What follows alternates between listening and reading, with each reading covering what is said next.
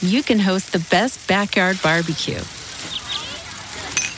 When you find a professional on Angie to make your backyard the best around. Connect with skilled professionals to get all your home projects done well. Inside to outside, repairs to renovations. Get started on the Angie app or visit Angie.com today. You can do this when you Angie that.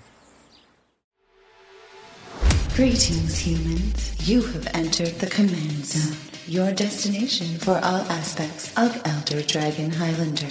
Enjoy your stay.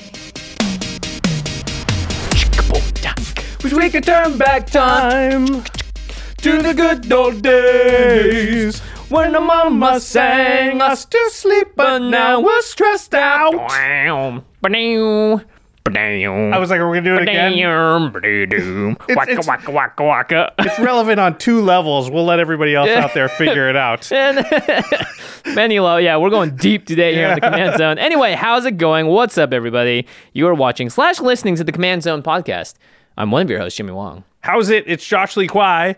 All right, M21 is here. Yeah. We did the best new commanders. We went through all the legendary creatures last week, and now we're starting on our set review of all the cards that will uh, be able to go in the 99. Yeah. Uh, you know what? I'm actually pretty stoked. Uh, got to look at all the cards, and I think it's a pretty exciting core set overall. There are a few things in here that that just make me go, okay, power level increased. Yeah, there are some eye popping reprints too. Yes. Um, yeah, but exciting. a lot of really cool brand new cards that I think are going to make a splash in the format.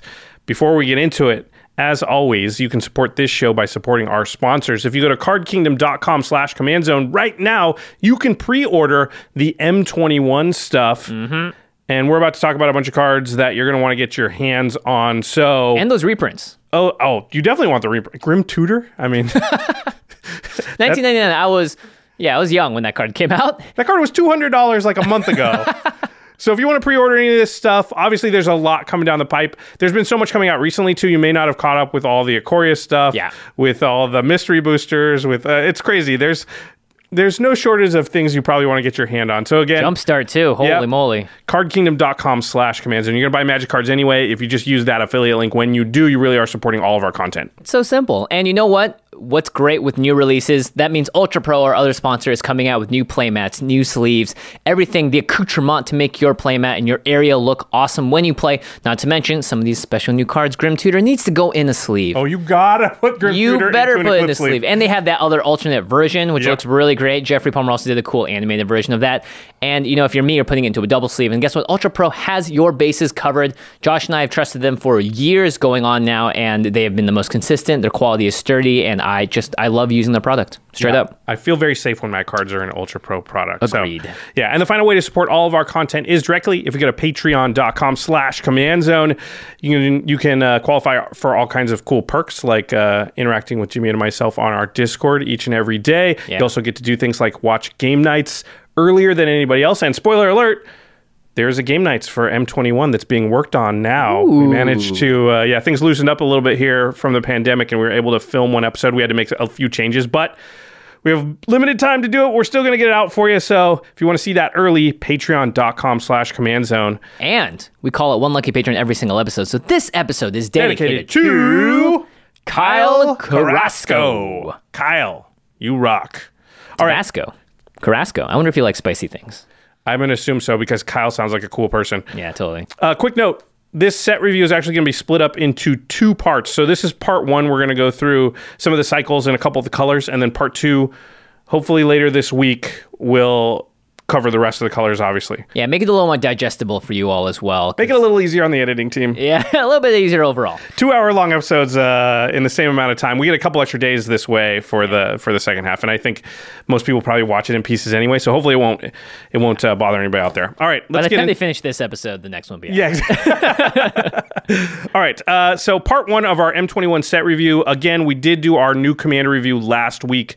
So, go ahead and go check that out. But we're not going to be discussing the legendary creatures from the set today. We're only going to talk about the cards that go into the 99. Yeah, and normally we don't talk about reprints. There are always reprints in every set, but this one is actually kind of special because the reprints they look like they have a finger pointed directly at our format and being like, "This one's for you guys. It's for It- y'all." It, it really does feel like they were like, all right, what commander reprints can we throw into this set? How many can we do? And they did quite a few. Yeah. So let's run them down. Azusa, Lost But Seeking. Much needed. Yeah, t- I mean, tons of decks play that card. Ugin, the Spirit Dragon. Great Eugene, everyone. Possi- yeah, possibly the, the the best planeswalker in the format, right? Yeah, I mean it's got everything you want on it to be to be serious. And Unless you're playing played. against Cassius, in which case it's the worst planeswalker in the format. And you're like, turn three, how?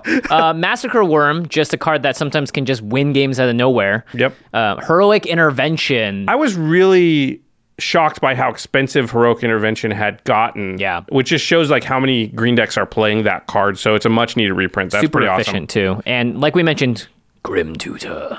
Grim Tutor's kind of the big headliner of the set, but it's not every set that has every like standard legal set, especially like you see like Mana Crypt get reprinted, but it's in Yeah. Eternal Masters or one of these like ten dollar Right, booster right. pack sets. This is a two hundred dollar card previous to you know its uh, announcement as a reprint.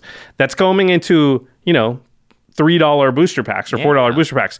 Pretty cool. Grim It's not the best tutor, but it is a, still a pretty good tutor. it's I'd say it's pretty great. I mean, like I didn't have one before this, and so You didn't you didn't have the starter pack 1999 No, when it came no. in. so demonic tutor and vampiric obviously go in the decks, and then after that, it's like uh, beseech the queen, which is a little Yeah. it's pretty good. Then you're up to like diabolic tutor and stuff, and this is much better than those two. So I think, yeah, I don't. I don't play a lot of tutors in my decks, but in my very in my more powerful, more push decks, you do want that kind of thing. So access to Grim Tutor, I think a lot of people are going to enjoy. Yeah, uh, and also this is one that isn't like super flashy, but cultivate. Uh, this is a card that also slowly creeps up in price over time because it is a staple in every green deck, pretty much. And for the budget players, now you get a version of it that's easy to get, and you can crack it in a booster that's very easily accessible. They print the crap out of these core sets, so these cards, thankfully, I think are going to be everywhere. Yeah, I bet Mitch is happy about Cultivate because it's a card that, Right. You know, in budget decks, when he used to build fifty dollar decks, he was. I remember when we talked to him, was talking about how a lot of these things that used to be cheap staples, if they don't get reprinted often, they just start to c- creep up to the point where like two dollars or so, and he can't even put them in budget decks. Uh, and you know, quick note here: Cultivate and Kodama's Reach. When we did our stats episodes uh, a couple years ago, were two of the winningest cards in the format. If you have those cards in your deck, you're more likely to win. Just more lands in play. Lands are good, good. thing. So um, there are a bunch more reprints, of course. We're not going to talk about all of them. Uh, Fabled Passage, Containment Priest. These are all cards that see a lot of play. Um, Fabled Passage, I have a sneaking suspicion is going to get reprinted a lot. I hope so. It's a great card, and it's an it's an awesome way to give a basic fetch land to decks that need it. All right, so yeah, pretty cool on the reprint front, but let's talk about what everyone's the most excited about, uh, besides Grim Tutor, which is the new cards. So there's a couple of cycle. Well, there's one cycle in uh, Right. In this set, and it's something people have been asking for for a while. Yeah, uh, our good friend Wes, who we used to draft and play a lot with, had built entire decks just around this idea. And this is before these six new ones came out. So it's the shrines. Shrine. So they were in uh, Kamigawa before, Mm-hmm. but there were only five of them, and they all care about how many shrines you have. So it's really hard to build a shrine deck because there was only five. Yeah. And now there's six new ones. Yeah, and not to mention, one of these is the granddaddy of all shrines. It's literally called the Sanctum of All. Oh. it's that's the shrine sound. Every time you play it, or this trigger happens. So this is a WUBRG card that's a legendary enchantment shrine, and it says at the beginning of your upkeep, you may search your library and or graveyard for a shrine card and put it onto the battlefield. If you search your library this way, shuffle it. And if an ability of another shrine you control triggers while you control six or more shrines, that ability triggers an additional time. So this is cool. This immediately tutors out a shrine onto the battlefield in a WUBRG deck. Plenty of ways to find this enchantment because it's, you know, you can tutor out enchantments pretty easily in these colors because you have all of them. Yep. And bam, you're just putting a bunch of them onto the battlefield every single upkeep. It's You're, five. you're every single one, your upkeep, sorry. Yeah, it's five mana, but it allows you to go find whatever the best shrine is for the deck that you've built, and mm-hmm. guarantee it's like a second copy of that shrine in a lot of ways. Right, right. Yeah, I think that having six shrines on the battlefield is a little bit like you're probably just winning a, by a lot if that's happened, and you don't need the second trigger. But hey, why not? Yeah, and you're just you're just hoping no one has Bane of Progress or anything in their deck. I mean, if they do, you're you. They never let you get to five, right? Like, yeah, yeah. Oh, yeah, yeah. I mean, like, and these are not cheap cards to play either. Some of them are in the four, five, six mana range. Range. So let's talk about this new cycle. They're all uh, they're all uncommons, and there's one for each color, and they're all legendary enchantments. Now, the thing about Sanctum of All is that it's only on your upkeep, but it is a very powerful ability. I think. And a lot of the shrines, especially the old ones, trigger on your upkeep. Right. So There were the Hondens, by the way. yeah, Um, the Honden of Cleansing Fire, Infinite Rage, Life's Web, Night's Reach, and Seeing Winds. should we read the five um, monocolor ones? ones? here, and then we can kind of go through the cards that kind of go. Yeah, that's a good idea. Okay, so the white one is called Sanctum of Tranquil Light. It's just one white mana. These are all legendary enchantment shrines. Oh, that's actually really cheap for a shrine, by the way. Yeah. The, the fact that they're legendary does come up because you can't copy them and things like that. So be aware. Uh, Sanctum of Tranquil Light has an activated ability. So it's an enchantment with an activated ability. You pay five and a white and you tap target creature. But this ability costs one less to activate for each shrine you control. So if you have like five shrines, it's just white. And you can do this as many times as you have the mana to do it. So you could tap five creatures if you had, you know, enough mana to do that. If you have five shrines. Ugh. Okay. Yeah. Uh, but it could cost less. And it's the more important thing is that it only costs one to cast. The Sanctum of Calm Waters, can you guess? It's blue, uh, is three in the blue. Legendary Enchantment Shrine. At the beginning of your pre combat main phase, you may draw X cards, where X is the number of shrines you control. If you do, discard the card. Now, this is new. Typically, the shrines were at upkeep, and this is at the beginning of your pre combat main phase. Yeah. So, Um, interesting. But of course, interesting it draws cards. Yeah. X cards, by the way. So, you know, again, if you have. It's just going to loot if it's by itself, right? Because you always have to discard that card at the end. But if you have Right. two shrines, now all of a sudden you're up a card, and you get to pick the best card out of the two Yeah. that you draw before you discard. Actually, you get to discard a card, so it doesn't even have to be one of the cards you drew. Mm-hmm. Yeah, of course, the card draw ones are going to be some of the better ones. I mean, that's not hard to guess. Um, Sanctum of Fruitful Harvest is the green one, two and a green. And it says at the beginning of your pre combat main phase, add X of any one color where X is the number of shrines you control. So this is a mana rock, kind of. You don't tap it or anything, it just adds the mana. Um, a little bit worse than mana rock, right? Because I can't hold this mana up on Jimmy's turn or something. Yes. But still, the you fact get that- main phase. you get it main phase, and the fact that it can be more than one mana, right? We're used to paying three mana. If you pay three mana for a mana rock, besides Worn Powerstone and Coalition Relic, everything else just basically only gives you one mana. At that point, yeah. I think so. I think that's a correct statement. Um, and this can give you two, correct. three, four if you really get the shrine thing going. yeah. If you're getting three mana off it, that's kind of nuts. Is Gilded Lotus at that point? Yeah, and it you know it'll pay for itself just three mana as well. Mm-hmm. Uh, Sanctum of Stone Fangs is the black one. It's one in the black. Uh, at the beginning of your pre-combat main phase, each opponent loses X life, and you gain X life, where X is the number of shrines you control. Okay, all right. So it's a bit of an aristocraty type effect. Again, this one is not as impressive when you have so many other cards in black that do the same thing. However, this is something that will happen every single uh, pre-combat main phase on your turn. And you have, if you have Sanctum of All Out, that means it's happening multiple times. Uh, yeah, if you don't, you have to control Six or more shrines? Yeah. I mean, I think the the thing about this one is it's like you said for the white one is one mana, and this one's two mana. And what you want to do is have a lot of shrines out, so you don't. You know, you need some cheap ones, even if they don't do much, to just count as a shrine. Mm-hmm. Because if then you the next turn you cast the green one and you get two extra mana, you know, the next turn that's a lot better than one extra mana, obviously, and it starts to Yeah. to snowball. Uh, the red one is the last one here Sanctum of Shattered Heights, two in red. Uh, legendary enchantment shrine. You can pay one and discard a land card or a shrine card. And then Sanctum of Shattered Heights deals X damage to target creature or planeswalker, where X is the number of, you guessed it, shrines you control. So that's a direct damage spell to only creatures and planeswalkers, can't hit players, uh, that allows you to, yeah.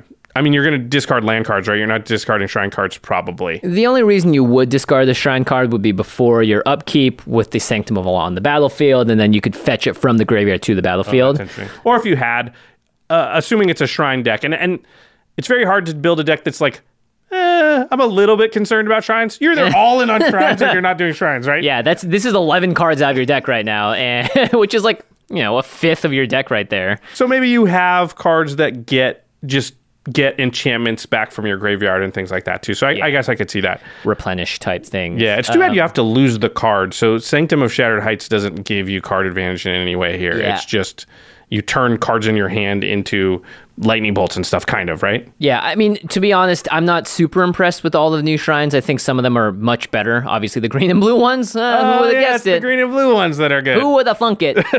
um, so let's take a look at the original Hondens. There's a Honden of Cleansing Fire. We'll just go through these quickly. Three in a white. At the beginning of your upkeep, you gain two life for each shrine you control. The red one is Infinite Rage. It deals damage to target creature or player equal to the number of shrines you control at the beginning of your upkeep. The green one, again, at the beginning of your upkeep, you put a 1 1 colorless spirit creature token for each shrine you control. The black one, your opponent discards a card for each shrine you control. Now, that is actually pretty vicious because you can get someone discarding up to, I guess, 11 cards. You have 11 shrines, you, you just Yeah, you're, you're, already. you're already winning. Uh, the Honden of Seeing Winds is drawing a card for each shrine you control. Um, and I think this one's actually worse than Calm Waters because this costs five mana. Uh, and whereas Calm Waters, you're only discarding one, but it seems like you can get it out earlier. Yeah. And then that is, I think, Yeah, it. that's all five of them. Yeah. So, Those ones, like we said, they all trigger on the upkeep. Mm-hmm. Uh, and because in a shrine deck, we're assuming you're going to put the Hondens and the Sanctums all in there because you're going to want just the highest density of shrines that you can get. Right. If someday in the future they make five more shrines, you're going to put those shrines in because it'll be a long time until there's too many shrines where you're going, I don't need this one. I can cut one now. Yeah. Yeah. You want to be playing a shrine every turn if you're this deck, I think. Yeah. So uh, anyway, because the upkeep is so important for the other five shrines, I think one of the cards that you definitely want in the deck is Paradox Haze. this is a cool card. Yeah, it's a card that you played in your uh, Jhoira deck. Jhoira deck. Yeah, it's two in the blue for an enchantment. You can enchant player at the beginning of enchant player's first upkeep each turn. That player gets an additional upkeep step this turn. after get- this step. So you get two upkeeps. So any upkeep triggers you get, you just get them twice. Really cool with the shrines. Yeah, Yeah. it was the old school Jhoira with the suspend counters, not the new Jhoira. Right. And if you have would make any Sanctum of. All and six shrines, you're getting four triggers total because it's going to trigger twice and then that times two for Sanctum of All. So eh, it could Feels be like that's game winning. Eh, eh, look, we're just in magical Christmas land for this entire conversation. you need to have so much for even this. Like, uh, maybe, maybe let's just move on. Let's let's you know No, no, like. wait, wait, wait. No, I want to talk about the shrine deck for a second. Okay, fine. I think the best uh, commander for the shrine deck is Sisay Weatherlight Captain. What do you think? Yeah, I think Jegantha, the Wellspring, also kind of might have a place there, just because you can tap it to cast the Sanctum of All. But It gives you WUBRG, yeah. yeah, Sisay is pretty strong here. I think, just because again, you're looking for legendary permanence. Right. So, and because you only have 11 shrines in the deck, you're going to really want to guarantee that you can go find them. Yeah. And so Sisay definitely helps you tutor up the shrines that you need. Uh, so, so I think that's a good, that's probably the commander you want to go with, just so you guaranteed can do the thing your deck's built to do, which is put shrines out. Well, it, it's easy with if there's only 11 in the deck that you just only draw one in the whole game. Yeah. In which case your deck's just be like, it's not doing much. Yeah, yeah, you want to find ways to tutor it out. Obviously, in white, you have idyllic tutor in a lot of those cards as well. Sisay seems like a pretty good fit here, as long as you're able to tutor it out. Now, again, it is a pretty mana intensive deck, so it's a ton of ramp. It's five color uh, though. Yeah, you wrote a lot of enchantress pieces to keep your engine going and just drawing cards regardless. I think that's right as well. The kind of thing that this deck wants, though, is a real win condition because just having all the, the shrines out is a lot of value, but you got to find a way to end the game, right? Like, it's True, actually, you're gonna make mana draw cards, tap down their permanents, uh, make some tokens with the old one, draw more cards, gain life. Oh crap! Which one wins the game? I Red, the the black- red can't even the- deal the. It's the black one, the Stone Fangs, right? So they just wait, exile the black one, and be like, okay, what else you got? And you're like, crap! I'm making Uh, mana drawing cards, tapping down. Dang it! I've just decked myself. Whoops. Use Starfield of Nyx and turn them into creatures, and just do what an Enchantress deck does. I Yeah. guess. I guess. I think these kinds of decks are definitely fun, and they're very easy to build because these cards are not prohibitively expensive, Right. Um, and they're all uncommons for the most part, except for Sanctum of All. So, I, I- I mean, it's cool to see this. I think these are good and limited, obviously, and you don't forget when you just have one shrine out, you're getting at least that one trigger. Yeah. It's going to be a middle power deck too, which is like a lot of people ask us all the time, well, how do I build? I only build like eights and nines and tens. How do I build? Well, sometimes choosing a theme like, hey, I'm going to build a shrine deck will just naturally keep your power down so you can maybe play with your play group if they play mostly sixes or whatever. So, yeah. All right. I just Are threw you- a lot of shade at the shrines. I mean, no, I still got to build a saga deck. Can I build a saga and shrine deck at this? No. No, they want totally different things. One wants to like proliferate and mess with counters and stuff, and these want to just get out on the and then enchantress basically, right? Yeah, at least you have enchantment. Maybe it's just an enchantment matters five color deck. Put in your favorite things. sure. Sure. All right. All right. uh, let's talk about the new planeswalkers in this set. So it's a core set. There are five new planeswalkers, one in each color. Yeah. Uh, very exciting. There's a new planeswalker on the battlefield now, and Oh yeah, this is the first time we've ever like met this character. Yeah, I believe they're from Amonkhet, and it Okay. is Basri Ket. Like Amonkhet, actually. Interesting. It's one white white for a legendary planeswalker, Basri. So it's a three man planeswalker, comes in with three loyalty. Plus one, you can put a plus one plus one counter on up to one target creature, and it gains indestructible until end of turn. Oh, okay. Minus two, whenever one or more non token creatures attack this turn, create that many 1 1 white soldier creature tokens that are tapped and attacking. Hmm. And at minus six, you get an emblem with at the beginning of combat on your turn, create a 1 1 white soldier creature token, and then put a plus one plus one counter on each creature you control. So this is sort of like the uh, inevitability clause. Uh, you just get to minus six and you're making a bunch of tokens. This is, I'd say, right in the middle uh, power level. It's sort of what you come to expect for planeswalkers that are white. They they buff up some creatures, maybe they make them harder to kill. Plus one plus one counters matters. It's not terribly impressive, but I think the rate for a three mana planeswalker that at the very least can make something bigger is not the worst. Typically, we want to make tokens. The minus two, though, more interesting here. It does make tokens, but it's it's uh, contingent upon you attacking with a bunch of creatures, which you know does happen in games. But I don't know how. Like, how often are you really swinging with more than two creatures? Right. Mm-hmm. So a lot of times, I think your best case scenario, or most realistic scenario for this is play it negative two, attack, get two one ones, and now Basri's at one loyalty and probably going to die. Yeah, you better hope too that those one ones can go somewhere that they're not going to get blocked and just immediately dead because they're one ones and they have to be entering the battlefield tapped and attacking as well. That's a really good point. And you're not doing that on turn three because Yeah. What'd you do? Well, I guess you went one drop, two drop, but that's pretty rare, right? A restack or something maybe can do that. But Right. probably you're playing this on turn four at the earliest because you went two drop, three drop. And then You want know, more attackers. Somebody's got. I mean, people have blockers. Maybe, maybe you got one player with no blockers and you can get through. I don't know. This could be a But, win. but if you tap out, right? Like Basri is just sitting there at one loyalty, and you tapped out because you want to attack with everything and make as many soldiers as possible, so you have no blockers. Yeah. So it just dies. So is three mana make two one ones any good? Mm, I, I like this later on in the game. If you're just a token matters deck, you want to attack. It's turn seven or eight. You have a whole army of little guys, but you can't get through for the damage. You play Basri, maybe some sort of pump spell on top, attack, use his ability, and boom, you got tons of creatures out. But if that's the case, then I might as well just play Elspeth because it's late enough in the game that I could cast her, right? And she's just way better. Yeah, she could board wipe. She can do a lot more stuff. Yeah, unless you can use the plus one plus one counter on a creature and make it indestructible, unless that's somehow like useful to you. I don't know how much I like Basri. Yeah, and usually when we look up the cards for these that synergize with them, you can tell their power level based on how what the cards are that like work well. So like I was like, Anafenza the Foremost. It's a creature that when it attacks, you put some plus one plus one counters on another trapped creature you control. It's like cool. It's plus one plus one matters, maybe some tokens, but it's not like wow, these two cards together, woo, it's crazy. It's just like that might work. Yeah, and like it's like okay, maybe a Najeela the Blade Blossom deck where you want to create tons of low tokens that are tapped and attacking. This makes more, so Basri can you know. But then it's like, wait, this is non-token creatures attacking. So you know, it's it's hard to find the things that work great with this. Um, my favorite might just be a mono white Odric deck. Because you get indestructible on the creature, and then boom, Odric is going to be able to All your to stuff has indestructible. right. So that so you do like that part of it, and also if you just happen to have a lot of creatures and you've already got flying and other stuff going on, then Yeah. now the tokens matter a little more. Yeah. I, yeah. Odric's Odric's pretty good home for this. Uh, I thought Winota's okay, even though remember the creatures enter tapped and attacking the Yeah. tokens, so they won't trigger a Winota on that first turn. But if any of them survive on the next turn, then you can get the trigger. I don't know. I'm reaching here. I'm stretching. Yeah, well, I mean, we got to reach in general when it comes to mono white and mono red. Uh, the cool thing about Basri and Winota is that he makes white soldier uh, tokens, uh, and Winota says non-human. So there's Yeah. a low, even though the soldiers could be humans, they're actually soldiers first, humans second. They're not humans necessarily. They could be Minotaur soldiers, so they're they're just straight up not humans. Yeah, they're just soldiers. So it works. Soldiers. Um, Solgies, uh, and assemble the Legion. You know, if you're just playing straight, let's make a lot of creatures attacking type thing with their Tajic deck or whatever it might be. Basri could find a place there. All right, Basri, pretty lackluster, I'd say. Yeah, uh, yeah. I mean, out. I mean, when you're comparing it to Elspeth, I mean, you're never gonna.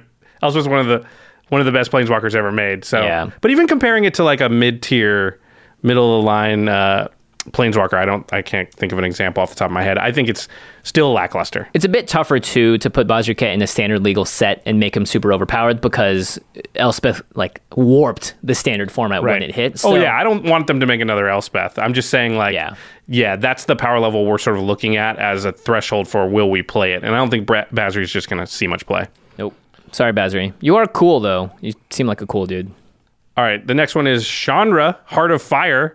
Three red red for a five loyalty planeswalker. So five mana for five loyalty. Her plus one is discard your hand, then exile the top three cards of your library. Until end of turn, you may play cards exiled this way. Plus one, Chandra, Heart of Fire deals two damage to any target. Hmm. Two plus ones though. No, no minus one here. That's cool. Negative nine. Search your graveyard and library for any number of red instant and or sorcery cards. Exile them, then shuffle your library. You may cast them this turn. Add six red to your mana pool. Okay, so that's interesting. Now you're now you're talking five loyalty. That means doubling season is a potential here to get you up to ten. You immediately minus nine. You're already winning the game at that point. Maybe there are planeswalkers to play. Um, the problem with this being costing five mana is that when you play it, yeah, your hand may be close to empty. But if you discard your hand and exile the top cards, do you have mana left at that point? Yeah, you just spent five on Chandra. I don't think you're doing that ever. So you're basically Yeah. saying, I'm going to play this five mana planeswalker. I'm going to shock something. Mm-hmm. She'll go to six. I'm going to hope that shock does anything in a game of Commander once there's five mana. Like, okay, kill an Oracle of Mul Daya, sure. But it feels like she's immediately going to get attacked and die. Yeah, And then, yeah, I, why can't you discard your hand and then draw three cards? Because the it's a real downside to e- like it's not as good.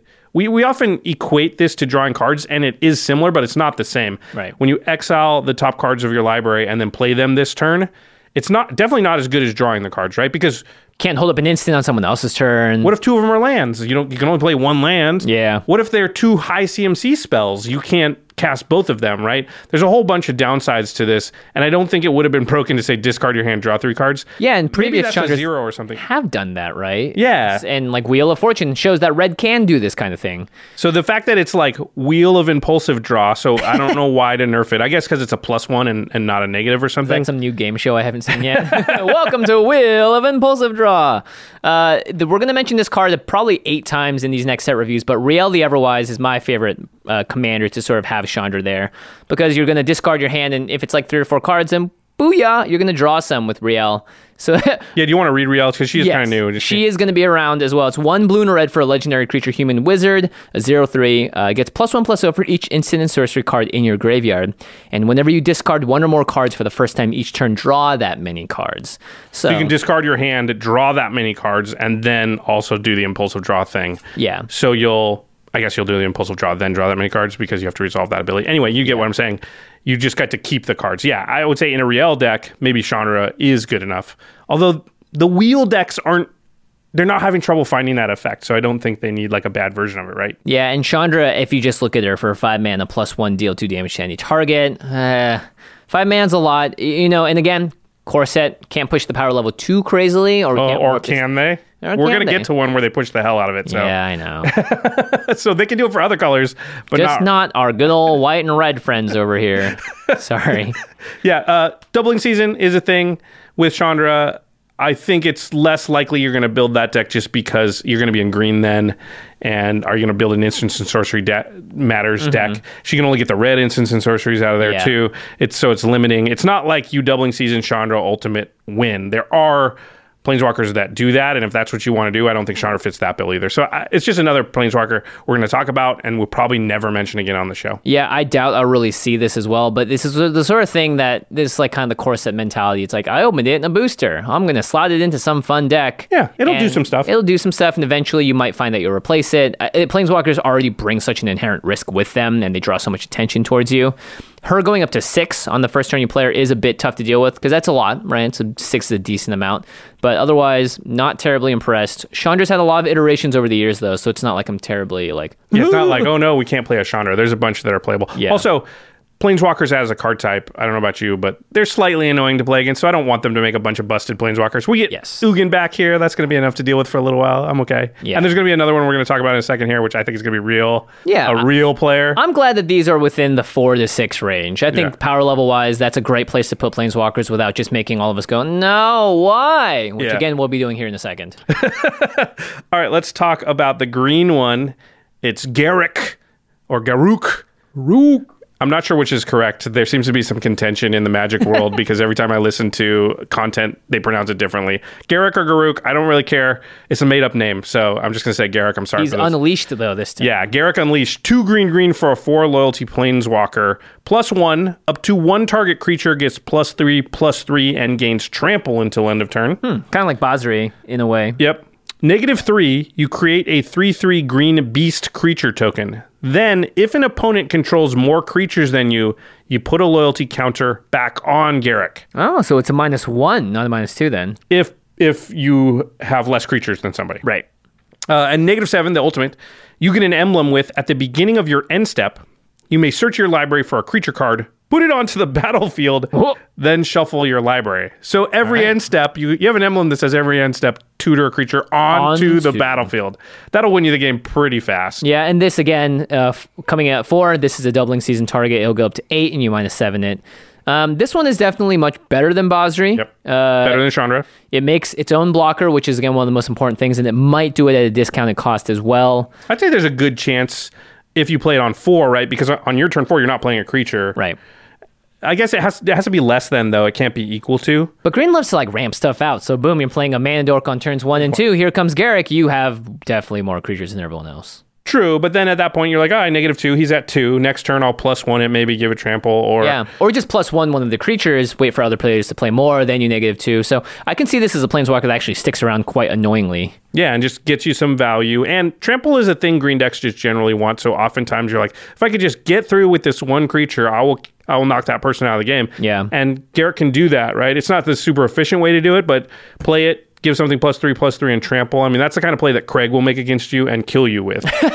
That's true. you think you're fine, and then boom, Craig's like kill kill you, and you're Kill like, you. oh crap, you gave it trample. I didn't think about that. Yeah, so I think again, very much in aggressive decks, this is cool. Uh, if you're playing Garruk Cursed Huntsman, which was the Throne of Eldraine one, you can make these little black, green, and wolf creature tokens, and when they die, you put a loyalty counter on each Garruk you control. So maybe you can find a way to get them to that negative seven faster, because that definitely is a big game winner. Garruk Tribal, play Wild Speaker. That's a good one. There's a bunch of good Garruks, so that's a good. That I like that. Yeah, untap a lot of lands, play a bunch of Garruks, and it's just Garruk.deck. Uh, I thought Xenagos, God of Revels, is pretty good. Tends to have uh, True. Less creatures, but they're all huge, and giving them trample is a thing that you want to do because Xenagos doubles their power, but doesn't Yeah. give them trample. So a lot of times, plus three, plus three, and trample, then Xenagos doubles that, whatever Mm-hmm. they're at now. So they're like a 16 16 trample now, which is, uh, you know, tends to be a lot better than a 16 16 with not trample. Okay, power ranking wise, uh, it's in the order that we said. Garruk is definitely the most powerful of the three we've mentioned so far. not going to remain that way, though. No. But more, I think more powerful than this next one. Oh, definitely. Uh, Liliana, Waker of the Dead. I almost thought it was Walker of the Dead, and she was like kind of like that character in Walking Dead, or or she has a walker. Has a walker. It's like, yeah, it's like old Liliana now. It's two black, black. She's a plains walker. if, it, if it just said Liliana Plains Waker of the Dead, I would be I would be so stoked to be like, you guys did it. We have jumped the shark, uh, or I guess jumped the tombstone in her case. Uh, two black, black for a four loyalty Planeswalker. Actually, that's on theme so far. Each of the loyalties comes in uh, at the same amount of uh, of the mana cost for the Planeswalker Oh, I so didn't far. even notice that. Uh, Except for this last one The that- last one that's the yeah. Anyway, go Anyway, ahead. yeah. Plus one, each player discards a card. Each opponent who can't loses three life. Minus three, target creature gets minus X minus X until end of turn, where X is the number of cards in your graveyard. And minus seven, you get an emblem with at the beginning of the combat on your turn, put target creature card from a graveyard onto the battlefield under control. It gains haste. So any graveyard, any battlefield. Again, she comes in at four. This is minus seven, so this is another doubling season potential. She doesn't protect you. Well, she she can remove a creature depending on if you've done some work up till then. Yeah, but in multiplayer, uh, you gotta you gotta protect her quite a bit. Yeah, I think you you need to want people to be discarding cards. If your deck has Waste Not in it, Yep. then that's a potential deck that this card might be good in because you care about the discard. Mm-hmm. Uh, Waste Not is the enchantment that whenever your opponents discard cards, depending on what the card is, you get an effect. You like get zombies. Yeah, you, you uh, you Add mana, Yeah. draw some cards, So if make everyone angry at you. that's true, uh, it is it is each player, right? yeah. So also you're discarding cards. So something like Bone Miser is a card that It's like a fair Liliana of the Veil, because that's three mana to get a one out that makes everyone discard cards. yeah, it's yeah. This is four mana instead. I think it's not be- it's not horrible because it will do some stuff, and especially if you play it onto a board with you know where it's not going to die immediately. Mm-hmm. If you plus it like three times in a game, that's g- could be devastating to your opponent. So just losing so many cards, and if you, presumably your deck either is going to play around with his gra- graveyard, so doesn't care if it's discarding, or actually actively wants to discard because you're getting positive effects off of it. You know, eh, The minus X minus X gets around indestructible, gets around a lot of creatures that can't get removed otherwise. So that's that's nice there too. yeah. I think it's fine. I, I, it's not groundbreaking or anything, but Yeah. you know, it'll Uh, probably probably see a little play. I hope I open it in limited. Oh yeah, it's gonna be real good and limited. Always, almost always good. It's got limited. removal on it. Yeah. All right. Well, this next one is the one. This card's a little bit nuts. Um, might be my pick for best card in the set. It's Teferi, Master of Time. Oh yeah, just because it introduces you know an effect that com- kind of breaks the multiplayer. It's nuts. yeah, it's just not templated well for multiplayer. It's two blue blue for a three mana, or sorry, two blue blue for a three loyalty planeswalker. It has uh, a static ability similar to the War of the Spark planeswalkers. So it says you may activate loyalty abilities of Teferi, Master of Time, on any player's turn anytime you could cast an instant. I'm doing that meme where the guy blinks and is surprised. It's like what? So this means that all of Teferi's abilities can be activated on everybody's turns, provided you have the correct amount of loyalty, including your own. So keep that in mind as we read this. So plus one is draw a card, then discard a card. So loot. But think of how good that is if nothing else was on the card, right? I play to Teferi, I loot on my turn. He goes up to four loyalty. Goes to Jimmy's turn. I loot on Jimmy's turn. He goes Wait, you up to. did you did what? You're allowed to do that? I'm allowed to do it. oh, goes up to five loyalty. Mel's turn. I loot. Six loyalty. Ashland's turn. I loot. Seven loyalty. Comes back to my turn. loot. Eight loyalty. Okay. Negative, but but he has more than just the one ability. Actually, if you just stopped right there, It's it's, a good better card. than all of the planeswalkers we talked about. Sorry. All right. Negative three. Target creature you don't control phases out. Phasing is back.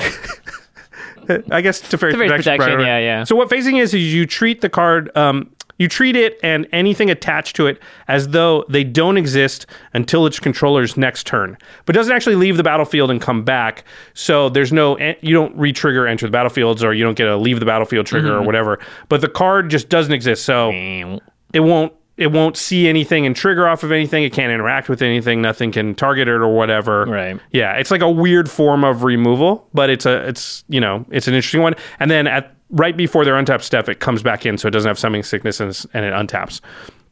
And then there's a negative ten on Teferi, which is time stretch. Take two extra turns after this one. So it even has the win con on it yeah. like as you're slowly ticking up on everybody's turn. And it's going to get to 10 in two rotations, right? Yeah. Because it's four per rotation, comes in with three. So it's just boom, 11, whatever. And you can even activate it, the extra turns on your Oh, opponent's right. turn. Right. Because it's a, just a loyalty ability. It doesn't say only activate the plus one. Yeah. And that's another thing about the phasing thing, the phase out thing. It's an instant speed removal spell because you, You can, do act- it at instant speed. and because you plus it on your turn, it goes to Jimmy's turn. I have four loyalty. It protects itself now because it can even wait till you attack it Yeah. and then go, okay, I'll phase that thing out and save my Teferi. And then the next turn you plus it up again, so it gets a little harder to kill. This card is bonkers. Yeah, it really is. Uh, uh, well, I mean, just like looking at the power level compared to the other planeswalkers, I don't even think you could put the like two of these planeswalkers together on a single card and get close to what Teferi's doing here. He's breaking the rules of planeswalkers by doing the thing that I was like, wait, why can't you do this at instant speed when I first saw a planeswalker? Yeah. And here we are. So And the fact that it scales with, so if you're playing with six players, you suddenly would have Oh gosh. additional two times. Like, I don't, I don't love that. I mean, listen, I love me a Seedborn Muse, Mm-hmm. but I don't want every card. I don't want a lot of that effect because it's just a lot of things happening during other play people's turns that tends to like drag out the game. And I think this is the t- same thing. And especially since, well, I've got two different options of what I can do. So during other people's turn, I kind of got to think a little bit.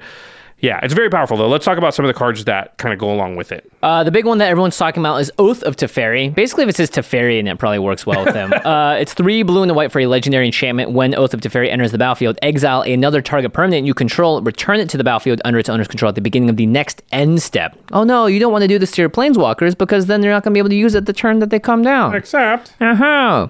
Uh, so next end step means you can again, like you, let's say you play Teferi and you uh, minus or you plus one it, go there and you play this or whatever, exiles it comes back. You can use it and then it goes to the next turn. You can use it again. Yep. Uh, but the more important one is you may activate the loyalty abilities of the planeswalkers you control twice each turn rather than only once. Used to be whatever. Now it's insane. Yeah, because twice on my turn, twice on your turn, twice on Mel's turn, take two extra turns, right? Like it's Yeah. just kind of like that. Yeah. Yeah. I mean, yeah. I don't really have much else to say other than yeah, that's a card and this is a combo and this is just nuts. Yep. Um, it's a fairy, pretty good. Yeah, I mean, if you're playing Nicol Bolas Dragon God, now he has looting abilities as well as the phasing abilities. Uh, And the ability to activate on other players' turns, right? uh, no, No, it's only unfortunately, activated only abilities, activated so, abilities. yeah. Yeah, but Nicol Bolas is, I mean, I, it, Love's a good friend here. Um, a lot of people said that Pir, Imaginative Rascal is quite powerful with this card. Because it gets the extra loyalty counter. It says with one or more counters we put on a permanent your team controls, that many plus one of each of those kinds of counters are put on that permanent instead. So now it's Teferi on three, plus one is actually plus two. so go to five. Next turn, seven, nine, eleven. On your turn, take two Take two extra turns. turns. And have loyalty ability left over. Yeah, and Pir curves into uh, Teferi because it's a three mana card as well. If you ever get Pir and Oath of Teferi out, is that just infinite right there? Uh, let's see. Well, you It's go four per. four. Yeah, so you get f- plus two, plus two. I mean, you just can control the whole table with a single planeswalker, which I think is pretty nuts. Yeah. because you can threaten the minus three at any time, and we'll talk a little bit about that in a second. Um, Rielle the Everwise again makes an appearance here. You're putting stuff in the graveyard. Yeah, you're looting. You're looting, yeah. Um, So just draw two cards every uh, everybody's turn. That's pretty, that's good. Jeez, yeah. Scarab God because you want to put stuff into the graveyard as well. Yeah, Um, Muldrotha. reanimate it, Yeah. Anything that is playing around with its graveyard, Teferi's just gonna be good because the looting's good. Turns out there are madness cards as well in blue that I Oh. didn't realize, which gets better when you can madness at instant speed and put the fairy. Oh. Circular logic, you can cast it for a blue to counter target spell unless its controller pays one for each card in your graveyard. Oh, that's brutal. And then I never knew this card existed, but Obsessive Search, it's a blue for an instant that you can madness for blue just to draw a card. So, you know, just a little extra value from your Teferi. Yeah, you put Madness card. Oh my gosh. Yeah. So this card's ridiculous. I wanted to talk about the phase out portion of it because I actually think that's quite powerful. Yeah. Because decks are not equipped to handle that kind of removal, right? So indestructible, don't care. Phase the thing out. Think of all the really powerful commanders that this stops in its tracks. The Tymna decks, Najeela Oh, decks, right. the Gitrog decks. Because you can actually, before combat, phase the thing out. Gitrog, in response, you know, a lot of Gitrog decks, what they do, they go to the discard phase, they have eight cards, they go, oh, I got to discard, I'll discard a land, that draws me a card, I'll discard a land, that draws me a card, I still have eight, I got to do that again, I'll Yeah. do that a million times, blah, blah, blah, blah, blah. In response to the triggers, you can be like, okay, phase Gitrog out, let's not do that. Yeah. Oh, gosh. So there's just so many ways that this card interacts strongly and gives you the flexibility and the options to take advantage of whatever the situation affords you because you you know nobody plays a creature early. Well, I'm just going to plus plus plus. Oh, somebody can threaten it. Okay, I'm going to phase it out. Yeah. I also think there's a political aspect to it too, right? Let's say somebody is playing that Tymna. I would be like, hey, I can keep that Tymna under control because I can just loot, loot, loot, phase it out. Loot, loot, loot, phase, it, out. So you guys just don't hit my planeswalker, and I'll keep the Tymna under control. You know. But you meanwhile, you're just looting three. Looting is so good. it, Jimmy, we said if this card just said four mana, loot four times, it would be pretty good. Yeah. And this is even better because looting gets better when it's spread out like this. Because I loot on my turn, and Oh, looting yeah, you're right. and looting is like, oh, uh, I'm going to look at my cards. What's the board look like? I don't need this card right now. Then I get more information on your turn, so I loot again and go, Yeah. well, oh, this card I thought I would need, I don't actually, so I'll pitch that. And so spreading it out over time actually makes the looting more effective than if you just looted four times all at once. Yeah, that uh, You're in colors that care about your graveyard. You have decks that love graveyard stuff like Muldrotha. You are able to stop other things in their path. Teferi, Master of Time. it's four mana. I think this thing could have been six mana and still been very good. Yeah, absolutely. Absolutely. Without a doubt. The fact that it comes out as early as turn two, you know, that's. You Sol Ring, yeah. Yeah, if you have Sol Ring, boom, turn two to Teferi. Who's going to have creatures that really can attack this at that point? If you play a turn two to Teferi, presumably no one can attack it, right? So you're just at seven loyalty. Yeah, everyone's playing Mana Rocks or doing whatever else. And if you could just play a blocker, you're probably going to get to 11. 11 loyalty. And then you just take two turns on turn five. Like, that's probably going to be enough to win you the game because it'll still have one loyalty left over when you do that, right? Yeah, and you get two more turns to jump it back up, and then at that point you can get your peers out. Your you can do what you can do so much. This card again, we're probably just hammering on it way too hard now, but it is nuts. It really is nuts. Uh,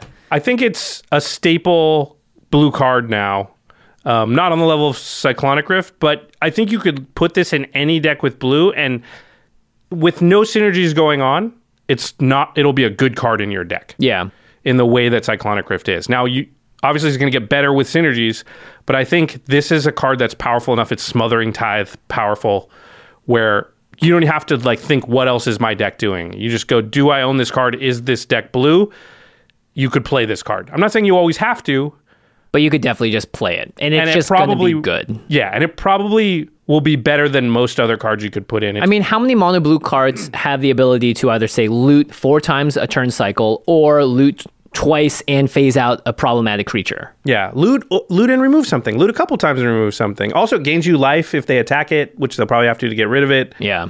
This is definitely one of those remove on site cards as well because the advantage you accrue from it is just so massive. Even if it's just four mana loot twice, that's not the worst rate in the world. You wouldn't be unhappy and then people are expending resources to try and get rid of it constantly. So there's a lot of value here. Teferi Master of Time, it's masterful, it's nuts. Get used to it. I think we're going to see it a lot. Yeah. It's just going to be one of those cards that people will play in blue decks now, and it's going to be a, a smothering tithe level. You just get used to seeing it. You're not going to have to read this card. You're going to know what it does after Time to pack some more Planeswalker removal, I suppose. Maybe. Maybe we just got to play more lower drops so we can swing at stuff. I mean, we already are, but sometimes your decks need to just play two mana rocks because if you're mono red, you don't really have the liberty of being like, I'm going to play all my birds of paradise. Yeah, it's true. All right, uh, we are going to get in a couple of colors here. The the cards from green, the cards from white. There's actually quite a few. But before we continue with the set review, we're going to take a quick break and hear a message from our sponsors. Angie has made it easier than ever to connect with skilled professionals to get all your jobs projects done well. I absolutely love this because, you know, if you own a home, it can be really hard to maintain. It's hard to find people that can help you for a big project or a small. Well, whether it's in everyday maintenance and repairs or making dream projects a reality, it can be hard just to know where to start. But now all you need to do is Angie that and find a skilled local pro who will deliver the quality and expertise you need. Angie has over 20 years of home service experience and they've combined it with new tools to simplify the whole process. Bring them your project online or with the Angie app, answer a few questions and Angie can handle the rest from start to finish or help you compare quotes from multiple pros and connect instantly, which means you can take care of just about any home project in just a few taps. Because when it comes to getting the most out of your home, you can do this when you Angie that. Download the free Angie mobile app today or visit Angie.com. That's A-N-G-I dot com. Hey, I'm Nolan Sykes, a host of Past Gas, the number one automotive podcast in the world.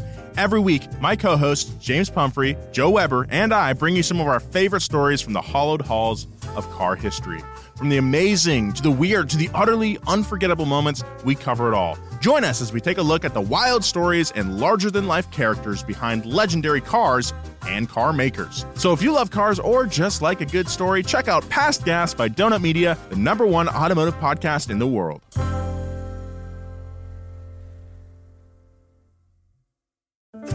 Do you follow automotive news? Or do you just like cars and want to see what the heck's going on? Well, then you might like Donut Media's new podcast, The Big Three. Hi, I'm James Pumphrey, and every week, me and my co host, slash two of my top five friends, Nolan Sykes and Joe Weber, unpack the latest and greatest in automotive news and trends on the big three. You'll also get a lot of laughs, hot takes, and personal insight on cars from the biggest car guys in automotive media. So, whether you're a hardcore enthusiast or just a person who goes, oh, that's a good looking car. Check out the Big Three, available wherever you get your podcasts, or you can watch the full videos at Donut Podcasts on YouTube.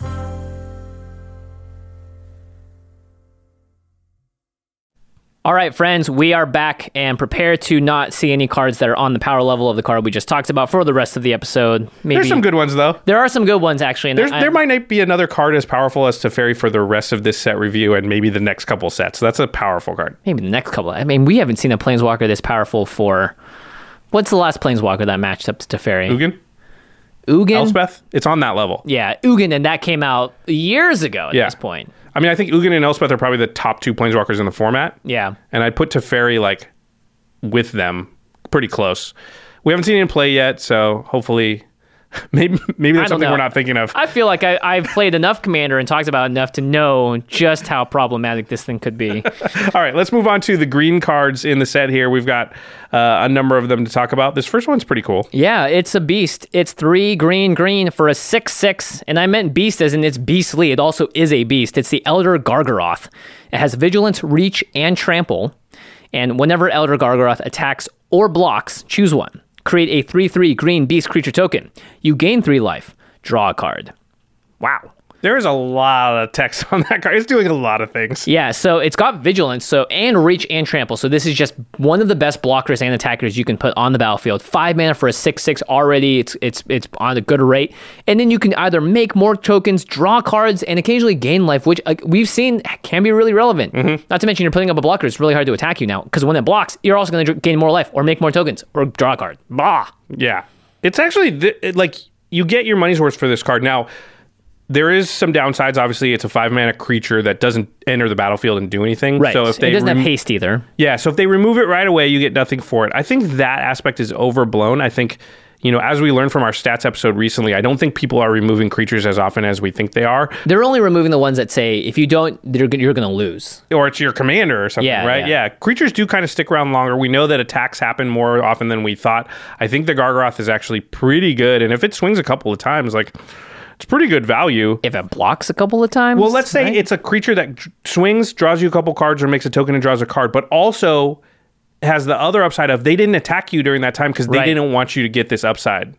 Like that's worth something. There's a, a- quite a bit of value in three other players just don't come at you because I don't want them to draw the card. I don't want them to, to make a token. Yeah, and you're just gaining life by not being attacked. Yep. So uh, I think this card's really powerful. Um, I think a Rayami First of the Fallen deck is going to love this because Mm-hmm. look at all of the keywords on this thing. It's keyword soup. Uh, Kathril too because that's also a keyword ability counters Right, right. deck. Yep. Um, let's hit up Proggy Boog because you could throw this into the pile for the Mayael the Anima deck. Oh yeah, who allows you cool. to look at the top five cards of your deck. You can put a creature with power five or greater with among them from on the battlefield. So Elder Gargaroth can come out at instant speed now. Pretty scary. Yep. Um, I like Trostani Selesnya's voice because one, gaining a bunch of life, but two, whenever another creature enters the battlefield, you gain life equal to that creature's toughness. Elder Gargaroth can now do a great job of gaining life, a three three life by the way. It can kind of like activate two of its abilities whenever it attacks or blocks. And you gain the three life because of Trostani, and you can also draw a card. And then you can populate with Trostani as well to make even more real low green beast creature tokens. That's pretty cool. Yeah, it's it's a lot there. It uh, it synergizes with a few different aspects of it. I like that. Yeah. Um, Mirri, Weatherlight, Duelist. Again, like as long as Mirri is tapped, no more than one creature can attack you each combat. You just put up the best blocker of all time. Ugh. And if you attack with Mirri and the Elder Gargaroth, they can't block with more than one creature this combat, so the Gargaroth is very likely to not die. You'll definitely have one player that you can attack freely. Like not everybody's gonna have a seven seven, right? Yeah. So yeah. And the vigilance on this is probably the best aspect of it because you can attack and hold it back to block. So I, I like this card quite a bit. It's it's powerful. Has trample, Xenagos makes it Ah. another very make it into a 12-12. Yeah. Again, you're gonna get the trigger. That's pretty cool. Uh, I also hear me out here. Listening. Oh, okay. So cards we never talk about. Vedalken Orrery, What's that do? Leyline of Anticipation, Ah. uh, Alchemist Refuge, Catching your drift. Yeva, Nature's Herald, Winding Canyon. These are all ways to get Elder Gargaroth out at instant speed. Because don't overlook the fact that when it blocks, Right. you get the trigger. So here's a way to flash it out, block, get your card draw, eat something probably, and then attack with it on your turn as though it kind of had haste. So if you're playing those that suite of cards, not maybe not all of them, but a certain amount amount of them in your deck, then I, I would consider Elder Gargaroth for it because the surprise factor, get the value, get the value again on the attack, just seems very high. Yeah. this card seems like one of those things that generates so much value, however, isn't an instant remove. You're probably going to get a trigger off it at least once, and it has upside if you can cast it at instant speed. It just seems like one of those very evergreen, very good cards, um, and supports a lot of different you know things with the token generation and just having card draw on a creature that is going to again six damage not to be you know understated that's a, that's a lot Uh, extra attack steps too could work good Oh, with yeah. Elder Gargaroth because you may as well get the trigger more than once. I don't think this is a goes in CEDH decks level card, right? Because no. you may or may not be able to attack, but it's nice in the you know five to seven range decks. As I think this is going to be a card that you're happy with. It's gonna Yeah. you know after it dies or the game's over or whatever, you're gonna be like, man, that Elder Gargaroth, it did a lot. did a lot of work Yeah. Good job, Elder Gargaroth, as we would expect of an Elder. Uh, the next up is our first cat that we're going to talk about, Feline Sovereign. This the flavor on this is actually hilarious. It's two and a green for a two-three creature cat. Other cats you control get plus one plus one and have protection from dogs. And whenever one or more cats you control deals combat damage to a player, destroy up to one target artifact or enchantment that player controls. It's like a cat swiping something off the desk. Yeah, it's like it was at, left at home and Yeah. it's like breaking something on accident. There's a cup that's like overturned in the art, which I think is hilarious. uh, so this is like the Trigon Predator, but for cats. Mm-hmm. And the cat, this feline sovereign itself, does not need to attack for it to trigger. It's whatever one or more cats you control deal combat damage. So that's kind of cool. But only destroy one thing. So if you hit with three cats, Yes, you only get you one only get one artifact. Yeah.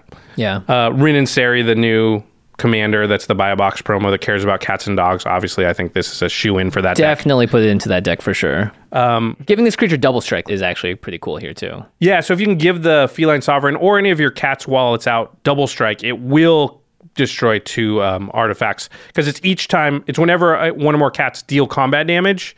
So it deals combat damage on first strike damage. Yeah. Whack, trigger, destroy an artifact. Then it deals regular damage. Trigger, destroy an artifact. This is one of those cards when you play it, everyone goes, "Oh no, my I have to block it." yeah, they're I like looking at their board. Oh block it." crap! I don't want to lose my yeah. Yeah, actually, this next card does work in the Rin and Seri deck. Chandra's Oh. Ignition, three red red, target creature control deals damage equal to its power to each other creature and opponent. However, cats have protections from dogs, so you could cast this on a dog and, Oh. and ignite the world, and all your cats are like, huh, we're good. Oh, gotcha. I thought you were thinking of it as a As a deal damage, yeah. yeah, because it says combat damage. But yeah, but okay. the protection from dogs is interesting, so that, that's cute. Good job, Feline Sovereign. Um, Good job. I think this is a definitely a card that you want to play in any of the tribal decks. If you have a changeling decks, this definitely is pretty neat too. Um, just as like another effect to do this type of thing. Yeah, cat tribal. All right. Uh, the next one is Garruk's Harbinger. One green green for a 4 3 beast. Has hexproof from black. Not protection, hexproof from black. So it can't be targeted by your Black opponent's black spells, spells. Yeah. yeah. Says whenever Garruk's Harbinger deals combat damage to a player or planeswalker, look at that many cards from the top of your library. You may reveal a creature card or Garruk Planeswalker card from among them and put it into your hand. Put the rest on the bottom of your library in any order. So this conditionally will draw you a card. Uh, Garruk's Harbinger is a 4 3, so if it's not blocked, you'll look at the top four cards of your library and usually put a creature from among them into your hand. Unless you're doing Garruk Tribal like we talked about earlier. Even then, what do you got? Like five Garruks in your whole deck? yeah, but you know, That'd be a lot, actually. You probably have three. right. Give this thing some double strike, pump up its power. Oh, yeah, double strike. Mm, The only thing it doesn't have is trample, and hexproof from black is not protection, so you can still get blocked by black creatures. Yep. So I think this is a pretty mid tier card, but again, if you're playing that Garruk Tribal, it seems pretty sweet there. I mean, it's a three mana four three. That's Yeah. nothing to scoff at. Has some protection innate. It's probably going to be able to swing on turn four, and probably somebody's going to have to take it. So a three mana draws you a card is not that bad. What about a five mana six six that does the same thing? Yeah, true. I mean, five and three is a lot different, though. True. Yeah, Um, yeah. I- You have to have a high creature density. I think you have to have thirty plus creatures in your deck to really want this because Yeah. if it's all of a sudden drawing you only a half a card or two thirds of a card, it gets quite a bit worse. Yeah, blanking on this really feels bad. Um, and in general, like you're right, you should be able to swing with this in turn four. People, I think, don't like to trade off creatures, especially because for the most part, we're playing creatures with value that we want to stick around for whatever reason. So this can get past a lot of board states unless they have just a bunch of chump blockers around. Yeah, but usually not the case. I think you're going to get a couple of swings, which is a couple of cards. I think it's got some value. Yeah, I mean, right. yeah, we play Tymna to draw cards. Obviously, can draw a lot more than just one card, but Yeah. still. All right, more Garrick time. It's Garruk's Uprising, two and a green for an enchantment. When it enters the battlefield, if you control a creature with power four or greater, draw a card. Creatures you control have trample, and whenever a creature with power four or greater enters the battlefield under your control, draw a card. So there's a lot of drawing cards here. Um, cares about power for greater creatures. There, I mean, I think like power for or greater dot deck is definitely something, especially They've been green. pushing lately the last few years. Yeah. There's like a bunch of bears that come in as four twos, right? And they basically all turn into cantrips at this point. Um, and so a very creature based deck. If you're playing a Goreclaw Terror of Qal Sisma deck, Mm-hmm. you love creatures with power four or greater because it costs less to cast. Uh, Josh, your Titania Protector of Argoth deck seems like it's pretty good here too. yeah, it makes five three tokens, and this doesn't say non-token. So if you can make Right. big tokens, you will draw cards off all of them. Yeah, and you, and you want the trample too. Yes, definitely. Um, this good is works in the Gargos Vicious Watcher deck if you're playing a bunch of Hydras. Now they cost a lot cheaper, and they're all fighting creatures as well. Ghired, uh, Oh, yeah, it makes the four four rhinos. Yep. So I think there's a lot of ways for uh, green and red to do this. The Omnaths work as well because they're making five fives, Mm-hmm. and with landfall, there's ways to trigger this multiple times a turn. Garruk's Uprising just seems like a very uh, Seems great high value card. Yeah. Super high value. Uh, the trample too. I, I would say like this draws a card when you play it, mm-hmm. right? As long as you have a creature power four or greater, which presumably you will when you play this card. Yeah. and that's the time. Like, like that's an effect that green decks want. They want to give their creatures trample. How many times have you been playing? And you're just like, ugh, they can block three of these, and that makes my attack not that great, even if I kill the three things, mm-hmm. because I can't get through and kill them. Whereas if I just had some form of evasion, which trample is, I can maybe finish them off. So, but you don't often want a card that that's all it does because it's just not enough value. The fact that it replaces itself kind of, and then it eventually maybe does more than that, I think is really good. Um, this next card that we've got on the list, I think, is really good with it. Uh, it's Ezuri's Predation. Ezuri's Predation, yeah. Oh my gosh. because Ezuri's Predation, No, yeah. You're drawing so many cards. Yeah, because for every creature your opponents control, you create a 4 4, and then each of those 4 4s fights one of the creatures your opponents controls. So you just play Ezuri's Predation. and If there's seven creatures that your opponents have, you draw seven cards right there. And then you probably kill some of their creatures, maybe not all. Yeah. And then you keep whatever 4 4s l- were left alive after that. Like, And they all have trample. yeah. Ezuri's Predation I've found to be quite good. Yeah, it, it requires a board state and a meta that has more creatures. But even if you're only getting five, four off of it, right? That's four times four. That's 16 power on the battlefield, eight mana. And now you're dry, drawing five cards or something on top of it. And you're pretty probably killing most everything on the battlefield as you're, as you're doing it. Yeah. Um, Temur Ascendancy works really well with this as well because it gives your creatures haste. And so now you can play a creature with power four or greater, and Temur Ascendancy lets you draw a card. You're going to draw another one from Garruk's Uprising. They have haste and trample. This was the card I thought is the most similar to Garruk's Uprising, and Yeah. I, I thought like comparing them was interesting. So Temur Ascendancy is Temur, as you would as you would guess. It's green, blue, and red, three mana for an enchantment. It says creatures you control have haste, but it says whenever a creature with power four or greater enters the battlefield under your control, you may draw a card. Hmm. So this obviously goes only in specific colors of deck, whereas Garruk's Uprising can go in any deck with green. So, mm-hmm. but trample versus haste also draws a card when it comes in where Temur Ascendancy does not. I Yeah. think this is in a lot of ways better than Temur Ascendancy. Obviously, the haste is kind of on a different axis, so you may value that higher depending on the deck. But Garruk's Uprising is, I think, maybe a little bit better in, in more decks than Temur Ascendancy is. Ascendancy can sometimes be hard to cast as well. And Yeah. if you are playing red, you do have access to haste enablers in general. Otherwise, you don't have as many in green. Mm-hmm. So I, they're very similar. Um, play them both. Why not? Go nuts. Play them both. Why not? Why not? All right, let's talk about um, the next card, which is Llanowar Visionary. Mm-hmm. This is a Llanowar Elves and an uh, Elvish Visionary stapled together. It's two and a green for a 2 2 Elf Druid. When it enters the battlefield, draw a card. That's the Visionary part. And you can tap it to add green to your mana pool. That's the Llanowar Elves part. Yeah, cool. And this is what it would exactly cost because Llanowar Right, Elves is one green and the and other one, one. yeah. Yeah, exactly. Uh, this card just seems like a very generically good card for a lot of decks. I think if you open this and you want to put it into a green deck, you are more than happy to for the most part. Um, it's not like amazing, amazing, but there are a lot of different places where I think it works. Uh, people have been talking about Yisan the Wanderer Bard because you can pay two and green to tap Yisan to put a verse counter on Yisan, then you search your library for a creature card with converted mana cost equal to the number of verse counters. So people are trying to build chains of value Like creatures kinda, yeah. that go up the chain. And Llanowar Visionary now being a three mana spell allows you to put another card into that three mana slot. Um, I think Animar Soul of Elements pretty fun with this one. Um, generally, on the turns you win with Animar, it's like kind of you want the Zendikar Resurgent type effect where you're drawing draw. a card every time you cast a creature. And Llanowar Visionary can come down for one green, draw you a card, and potentially add more mana if you have haste enablers. And if you get it out early, you might want the mana ramp from it. Yeah, totally. Um, you could definitely go a little crazy. Temur Sabertooth likes cards like this as well. Again, just more value in those types of decks. Uh, Kyle Hill, could you put this in Selvala? Is this good enough for CDH? My mind says probably not for Uh, CDH. yeah, I don't think you want that in the Selval deck just because it also costs three mana and it doesn't do what your deck wants to do. Yeah. Yeah.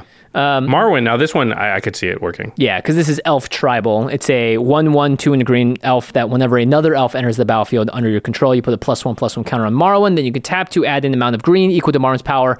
Tons of cards in the elf decks to untap your tappers. You can tap bunches of mana, go nuts with all that sort of synergy. I think this is good in my Roon deck because uh, where it sits on the curve is pretty nice. Mm. So it's three mana, which means on the next turn you play your land, you can cast Roon with it. That's Oh, five. okay. And then you can blink it with Roon to draw the cards after that. So it kind of does everything you want to do. I think, you know, this card is probably not quite as good as some people think it is because generally you want your mana dorks to be one or two mana. One if preferable. One's a lot better than two. And three is generally too much for something that taps for mana, even with the added value of draw card. Um, but Yeah. but I think with the right synergies, definitely this card is playable. But I don't think it's like put in in every green deck. A lot of times you're going to be better off just playing the Llanowar Elves. And three mana is a very crowded slot. Yeah. I think it's probably the most crowded slot in, in EDH decks, just Probably- there's so many cards in that slot. Yeah, I would guess, and it'd be interesting to hear people go check it out. If you have your decks up on Archidekt or Tapped Out or whatever you've got, mm-hmm. if you just went down your decks and looked at the curve, I bet that like almost all of them, the three mana slot would be the largest part of the deck. That that's my guess. Yeah, even in limited decks, it tends to be that way. Yeah. All right, let's go on to the next card here. It is Primal Might.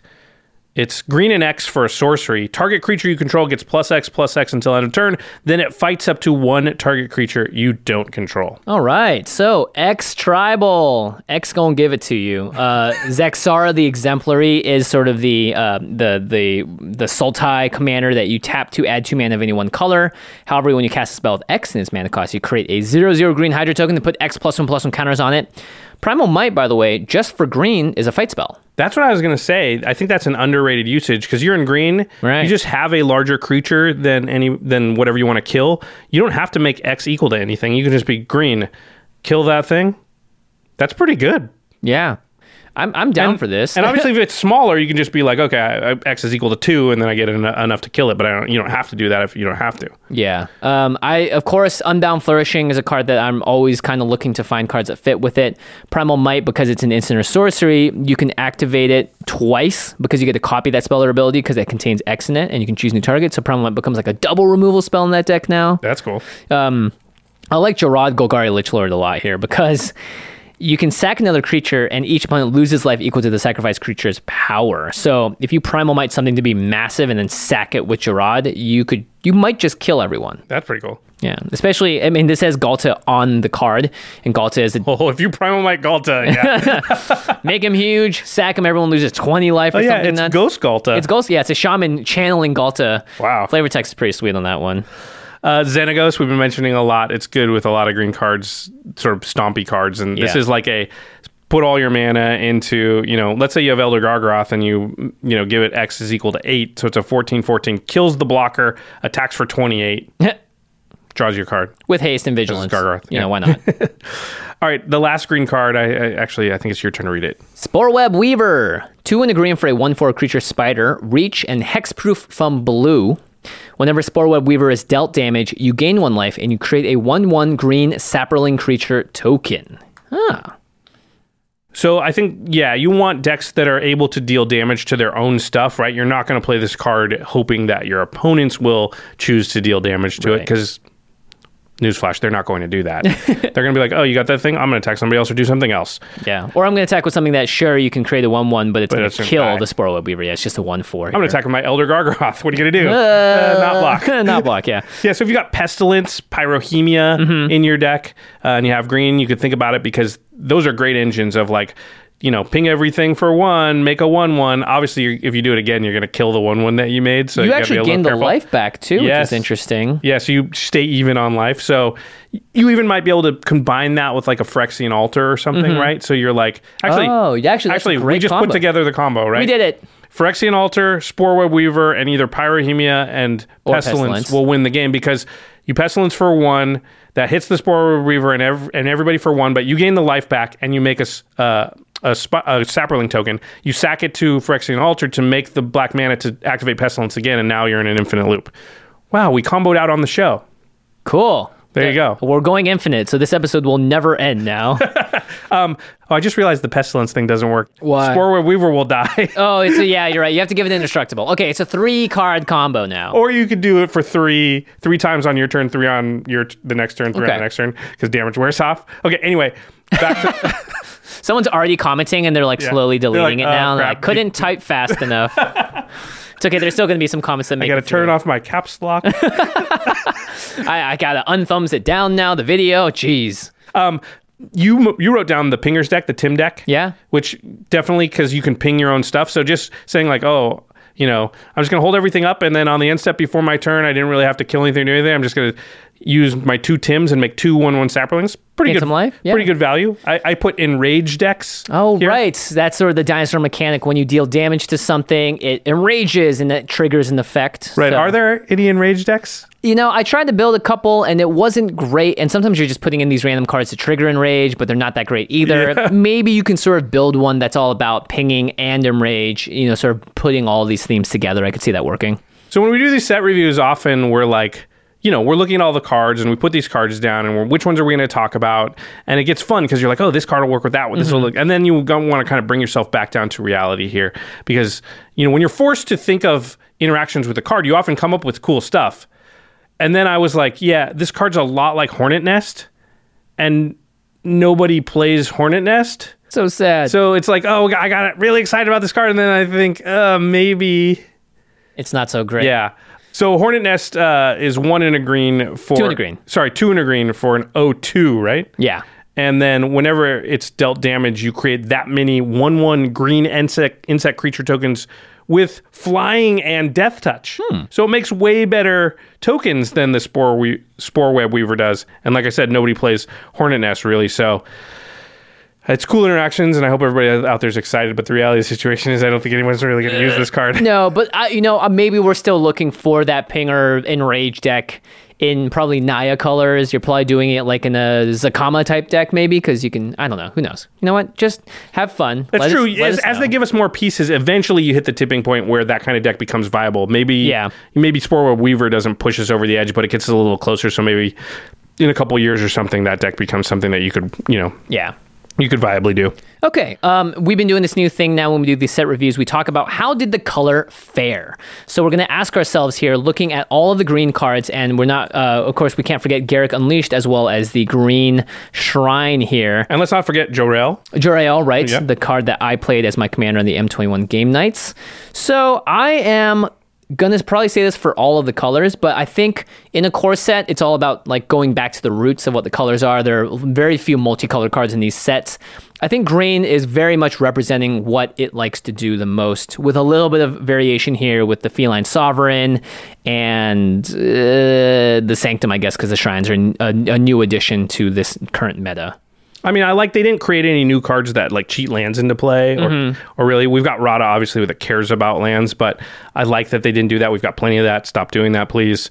um, and sort of leaned back towards you know big creatures and things like that. Garruk is one of the better planeswalkers, probably the second best one. Jorel is pretty cool. Yeah. So I think Green did you know pretty good. You know, good. somewhere around a B or something. A B range, yeah. Uh, it didn't obviously have a Teferi Master of Time, but it's doing the things that Green does best and giving you a couple of other options to do it, which is honestly all I would want from a core set. you And and specifically for Green, I don't want them to do well. I'd I'd be happy if Green got D's for the next couple of sets. Again, they're just feel like they've been pulling away from the rest of the pack for a little while here. Yeah. So the fact that they don't have anything super super powerful, totally fine with. You know, they've got some niche pieces and some stuff you can use, but it's there's nothing amazing, which I think is fine. I think Elder Gargaroth probably my favorite green card, followed by Garruk's Uprising. Yeah. Yeah. Yeah. It's always cool to see as well when an uncommon makes it into the set reviews because normally the uncommons, especially in core sets, are a bit more underpowered and they're not as flashy. So good job, Green. Nothing too crazy, nothing too overpowered. We appreciate it and uh, we thank you for your service. Okay. Let's go on to white. All right. White has some interesting cards here. Um, and spoiler alert, this one is, I think, a great card for budget players and for people just having an extra version of this. And again, if White's playing into things it does best, maybe it's about exiling creatures. So Angelic Ascension is one in the white for an instant. Exile target creature or Planeswalker. Its controller creates a 4 4 white angel creature token with flying at an instant speed, 2 mana, sort of a path to exile uh, version. Costs a little bit more, but instead of them getting a land, they get a 4 4 white angel creature token. And it hits planeswalkers. Yeah, that's I actually pretty cool. Pretty big, right? Because white is there another card white has that they do uh, permanents or non-land permanents like Yeah. oblation and things like that, but I don't think they have an exile. Planeswalker. Yeah, so that's pretty sweet. We've already talked about one Planeswalker that must get exiled as well the moment it gets hits the board. Oh, yeah, So hit that Teferi as soon as possible. I think we're going to see a lot of this card actually. Um, I think it's quite good. Yeah, because again, you can target yourself. I was thinking about the planeswalkers from Dominaria that, or it was the Dominaria War of the Spark that Yeah. would like go down to one loyalty and then they don't really do anything anymore. Targeting your own planeswalker, or let's say you play a planeswalker and everyone's swinging out it, you know it's going to be gone anyway. Angelic Ascension, your own thing, make a four-four, Yeah. get a little bit of value out of that. Or something that's getting removed anyway. yeah, exactly. You just go boom. I'd rather have a four four. I think most of the time you are going to use this on your opponent's stuff. I had Yeah. a question here. So path to exile. It exiles target creature for one white mana, and then that creature's controller puts a basic land into play. What's better? What do you think is ah, if if you're let's say I gave you the choice, you can get a land into play or a four four flying angel. What do you think you're doing most of the time? Hmm. The problem with the 4 4 is it's a token. It's easily removed by a lot of different things. However, you're most likely going to just swing at the person that removed the thing with the 4 4. So it's kind of like singularly focused unless they have a lot of blockers. 4 4s, I found flyers almost always have a person to swing at. Like Yeah, you can always get through, yeah. Guaranteed almost. Um, I think I'm taking the land every time though. I think I am taking the land Almost every time, too, um, just because the ramp is, especially if you're in colors that's that's needing for it. Like there have been times where something gets pathed, and I'm like, sweet, okay, yeah, I lost a creature, but I'm actually hitting more land drops as a result, and that's great. Especially if it's early, like if it's turn four or five, you're like, that's going to give me five or six mana over the course Right, of this right, game. right. Yeah. So I think this might actually like this is pretty good then. If its downside is not as big as path to exile a lot of the time and it hits an additional t- uh, card type Mm-hmm. i like this quite a bit. I think i think it's going to see uh, a decent amount of play for sure. Yeah, and it's uncommon, which means there's gonna be a lot of them running around. I presume this is going to make it into a lot of decks that just want a little bit more flexibility with the removal spells. all right the next one is basri's lieutenant. Three and a white for a three four human knight. Has vigilance and protection from multicolored when basri's lieutenant enters the battlefield you put a 1-1 counter on target creature you control could put it onto basri's lieutenant which would make it a 4-5 Wow. Uh, and then whenever Basri's lieutenant or another creature you control dies, if it had a plus one plus one counter on it, you create a two two white knight creature token with vigilance. So your stuff with one one counters on it turns into knights. Right. That's kind of cool. With Cathar's Crusade, now Oh, you're yeah. putting plus one plus one counters every single time you lose a creature with a sack outlet. Now you're making a ton of mana, and you're just making infinite mana. Right, because you So that's an- that's a you sack mono a white creature that has a one one counter on it, and then it creates a knight which enters the battlefield and gets a one one counter from Cathar's Crusade, mm-hmm. and then yeah, Just do it over and over again. That's a that's a mono white infinite mana combo right there, which is kind of cool. If you're using the the altars. yep, That's pretty good. Bloodspore Thynax, Thrinax is a two green green two two with Devour one, so you can sacrifice any number of creatures, and then this cr- creature enters the battlefield with that many plus one plus one counters on it. And it says each other creature you control enters the battlefield with an additional X plus one plus one counters, where X is the number of plus one plus one counters on Bloodspore Thrinax. So that's just a way to make sure that all of your creatures are coming in with those plus one plus one counters. Same thing with the altar too. You can Yeah, sack just sack sack. go go go go go. Metallic Mimic, you name knights boom, you get plus one plus one counters onto the knights, right? Oh yeah, that's right. It's created the two two. Uh, yeah, uh, Grumgully the Generous. There's a lot of things that are plus one plus one counter themed decks. Renata. There's a lot of stuff that basically says if you have a creature coming to bit- play, it's going to get a plus one plus one counter, which with Basri's Lieutenant means that every time you sack that creature, it comes back as a knight with a plus one plus one counter that c- continues because Basri's Lieutenant Right. does not say when uh, it or another non-token creature you control dies. Mm-hmm. Yeah. It's just any time, yeah. Um, Zameck Guildmage is a card where you can pay a green and blue to remove plus one plus one counters and draw a card.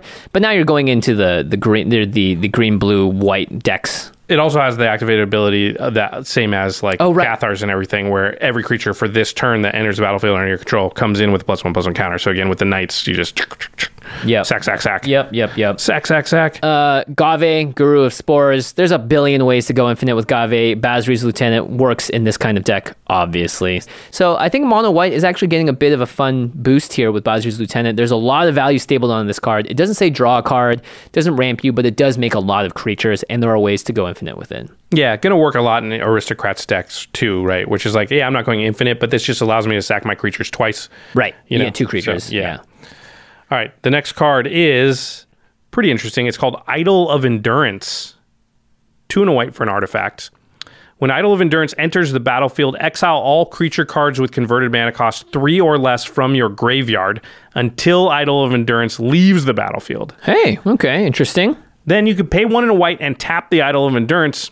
And it says, until end of turn, you may cast a creature spell from among the cards exiled with Idol of Endurance without paying its mana cost. So you can only cast one, but it gives you access to all the three CMC or less cards that you exiled out of your graveyard earlier. Yeah, all the creatures. Interesting. So this is kind of pseudo card draw, and it's repeatable, right? Mm-hmm. So, and and I mean, I like this quite a bit. Obviously, when you play it, you have to have a lot of three CMC things because if you only have like two, well, you're only going to be able to get two cards off this, which makes it not that great. It's still two cards that Mono White typically wouldn't have as much access to unless you're playing like a Sun Titan, right? And it's limited because you can't get any card. It's only three CMC or less creatures. But if you're doing some self mill or you play this a little later in the game and you can reliably get like four to five plus cards, this is actually a decent engine. And this actually could be a little better than just drawing a card because you know when you just say draw a card, you can get a land when you don't need one. This is gives you a choice of certain amount of cards, so it's a little more powerful than just drawing cards. Interesting how they're sort of trying to give white some card advantage and some card draw here. I kind of like it, and of course there are some interesting interactions too with how it's worded. Yeah, uh, definitely would want to untap this if I can, but I think Tayam is, you know, again, this is a card that Josh tried to build and went, nah. It's gonna be really good, but it's also gonna be a lot of accounting and dirt. Yeah, yeah. Um, so Tayam wants to, you know, return permanence with CMC three or less from to the battlefield and wants to mill. So Idol of Endurance feels like it has a good fit there. Mm-hmm. Lurrus is another card that wants to cast cards that with CMC two or less from your graveyard. So I could see a really like low to the ground deck here. so that most of your cards are there, and they're mostly creatures, and you're likely to get a lot of stuff off Idol. Yeah. Yeah, but the only problem is again you can only use it once a turn because you have to tap it. So if you can find ways to untap this, but then you're now you're reaching outside of the colors of mono white. And I think a lot of times we rate cards on this show if they are white to look if they do a good benefit to mono white because it's like yes you can put this card in any deck and probably find a better version of it or something that does has more value so i'm primarily looking at this in mono white maybe two color decks to see how it works out Yeah, with red too. I think it's because they often have a lot of small creatures, so this Yeah. could be useful there. Um, you can definitely endure with uh, like recasting them a bunch. Teysa Orzhov Scion is a card that where you're sacrificing white creatures to exile a target creature, so I can sort of get them back. Um, Teshar, Ancestor's Apostle.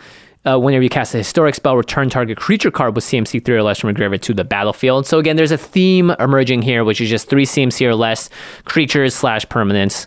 Um, That's nice though because it does mean that like your deck can really function with a lot of synergy. Because Yeah. if you keep all your creatures three CMC or less, you actually have enough payoffs maybe now for that to be a thing. right, right, right, right. I like that. Yeah, and uh, Josh Kim plays in the Leshy deck that might want to play a card like this. Who's it's a Mardu deck is constantly looking for ways to generate a little bit more value.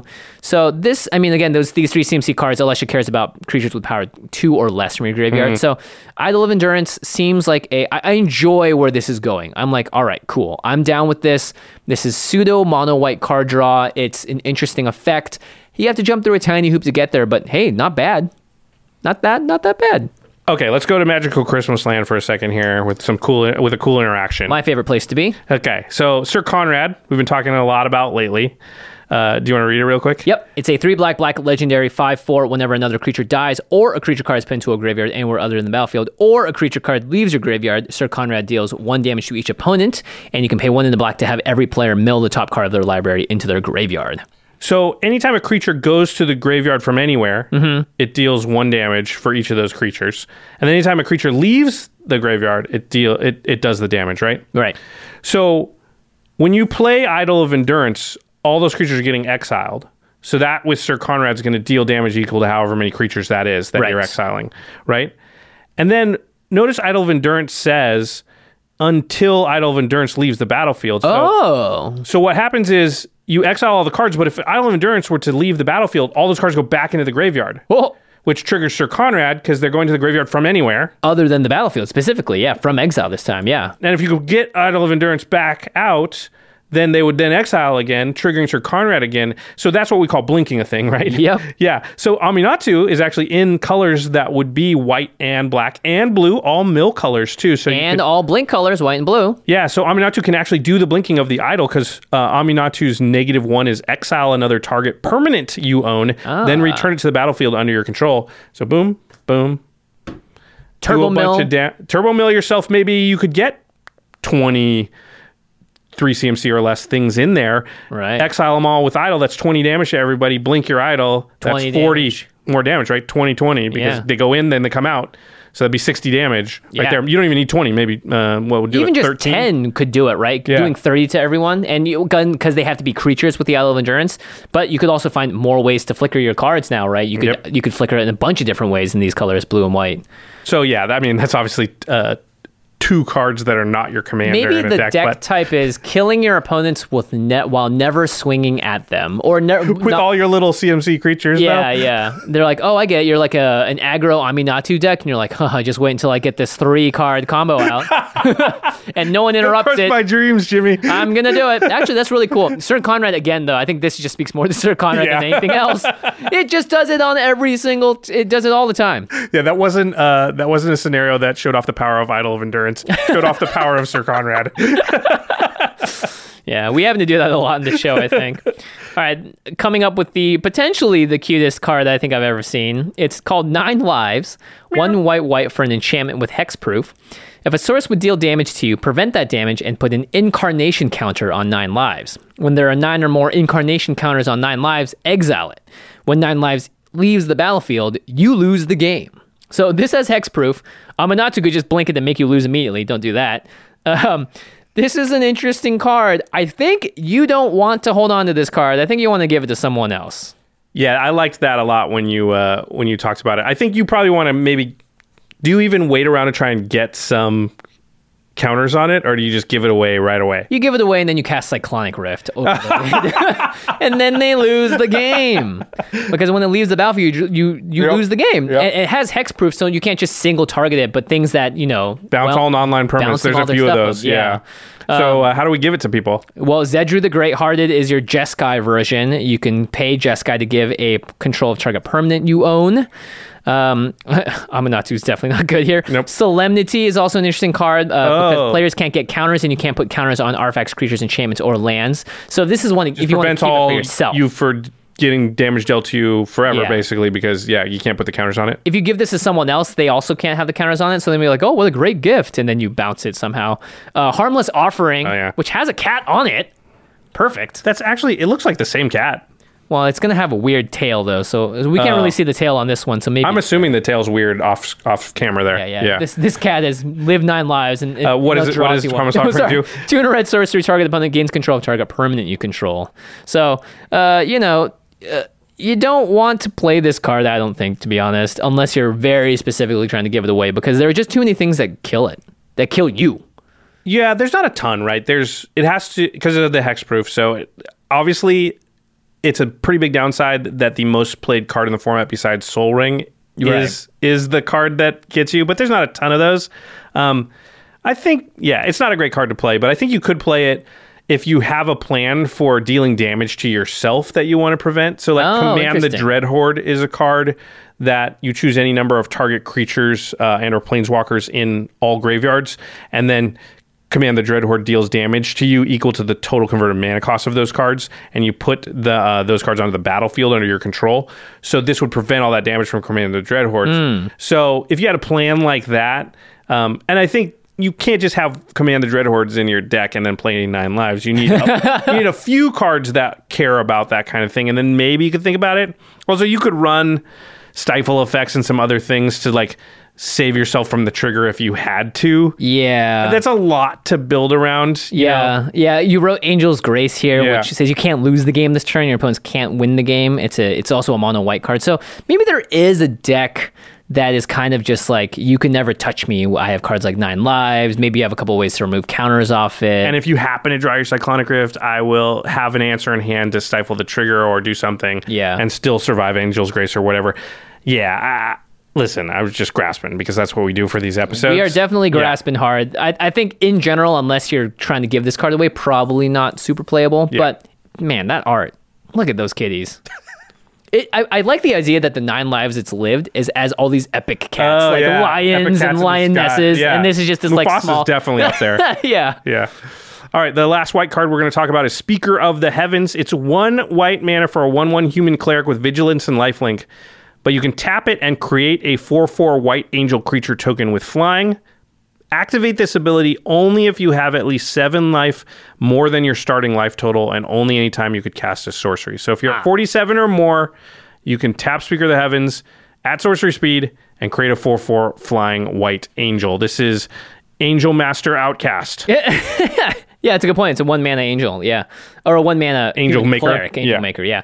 Um, the sorcery speed definitely hurts it a little bit. Getting up to forty seven life probably not too hard. If you really want to, I think that's pretty easy. If your deck's built around that. In a life gain deck, would you even play this though? I don't. I don't like the sorcery speed. It's conditional. You'd want haste.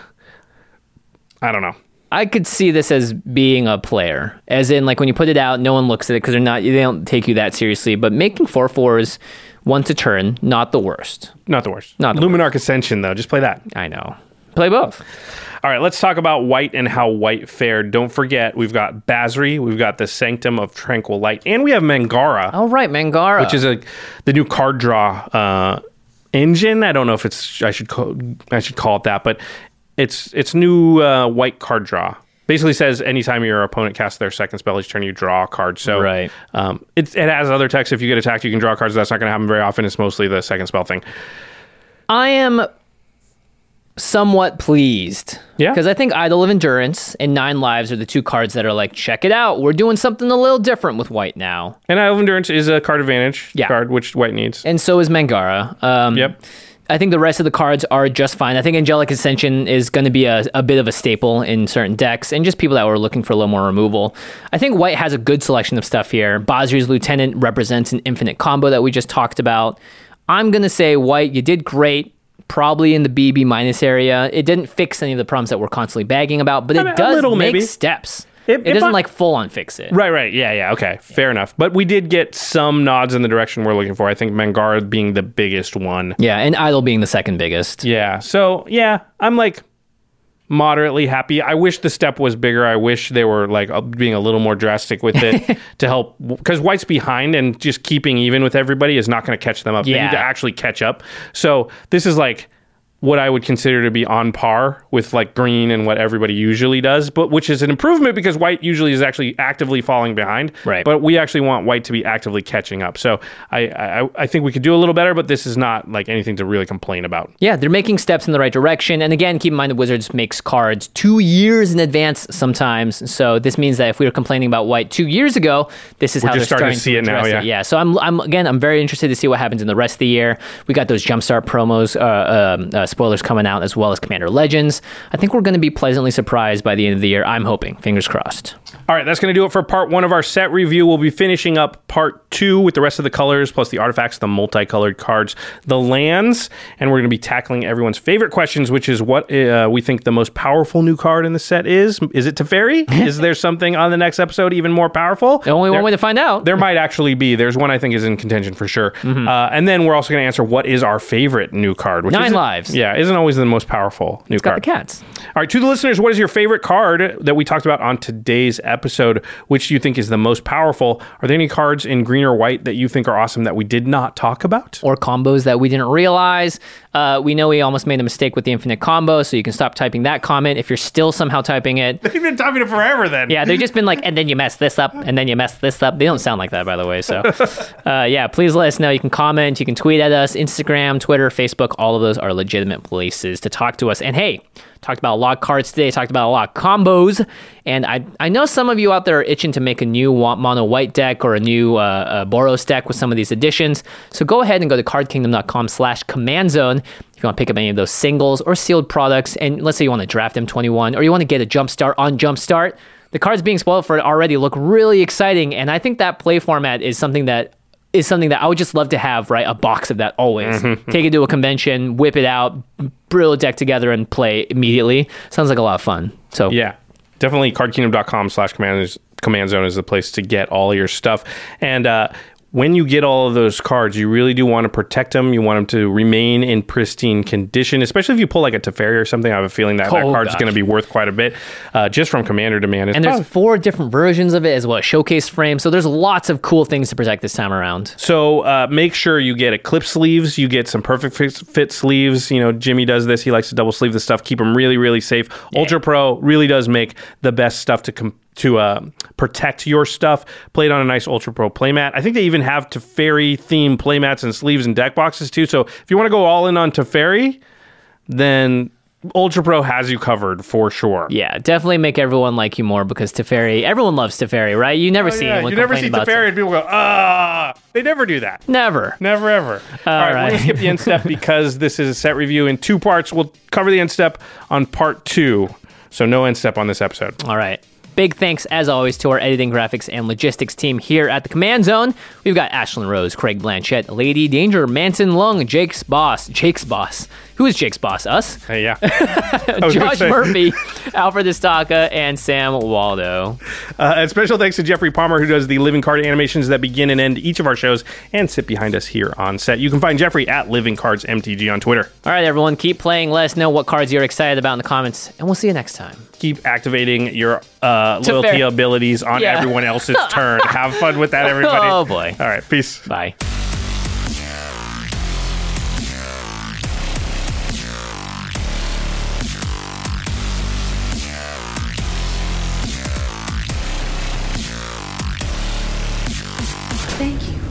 Attention. For further inquiries, send an email to commandcast at rocketjump.com or ask us on Twitter at JF Wong and at Josh Lee Kwai. See you later, alligator. Greetings, humans. Angi has made it easier than ever to connect with skilled professionals to get all your jobs projects done well. I absolutely love this because, you know, if you own a home, it can be really hard to maintain. It's hard to find people that can help you for a big project or a small. Well, whether it's in everyday maintenance and repairs or making dream projects a reality, it can be hard just to know where to start. But now all you need to do is Angi that and find a skilled local pro who will deliver the quality and expertise you need. Angi has over 20 years of home service experience and they've combined it with new tools to simplify the whole process. Bring them your project online or with the Angi app, answer a few questions and Angi can handle the rest from start to finish or help you compare quotes from multiple pros and connect instantly, which means you can take care of just about any home project in just a few taps. Because when it comes to getting the most out of your home, you can do this when you Angi that. Download the free Angi mobile app today or visit Angi.com. That's A-N-G-I dot com.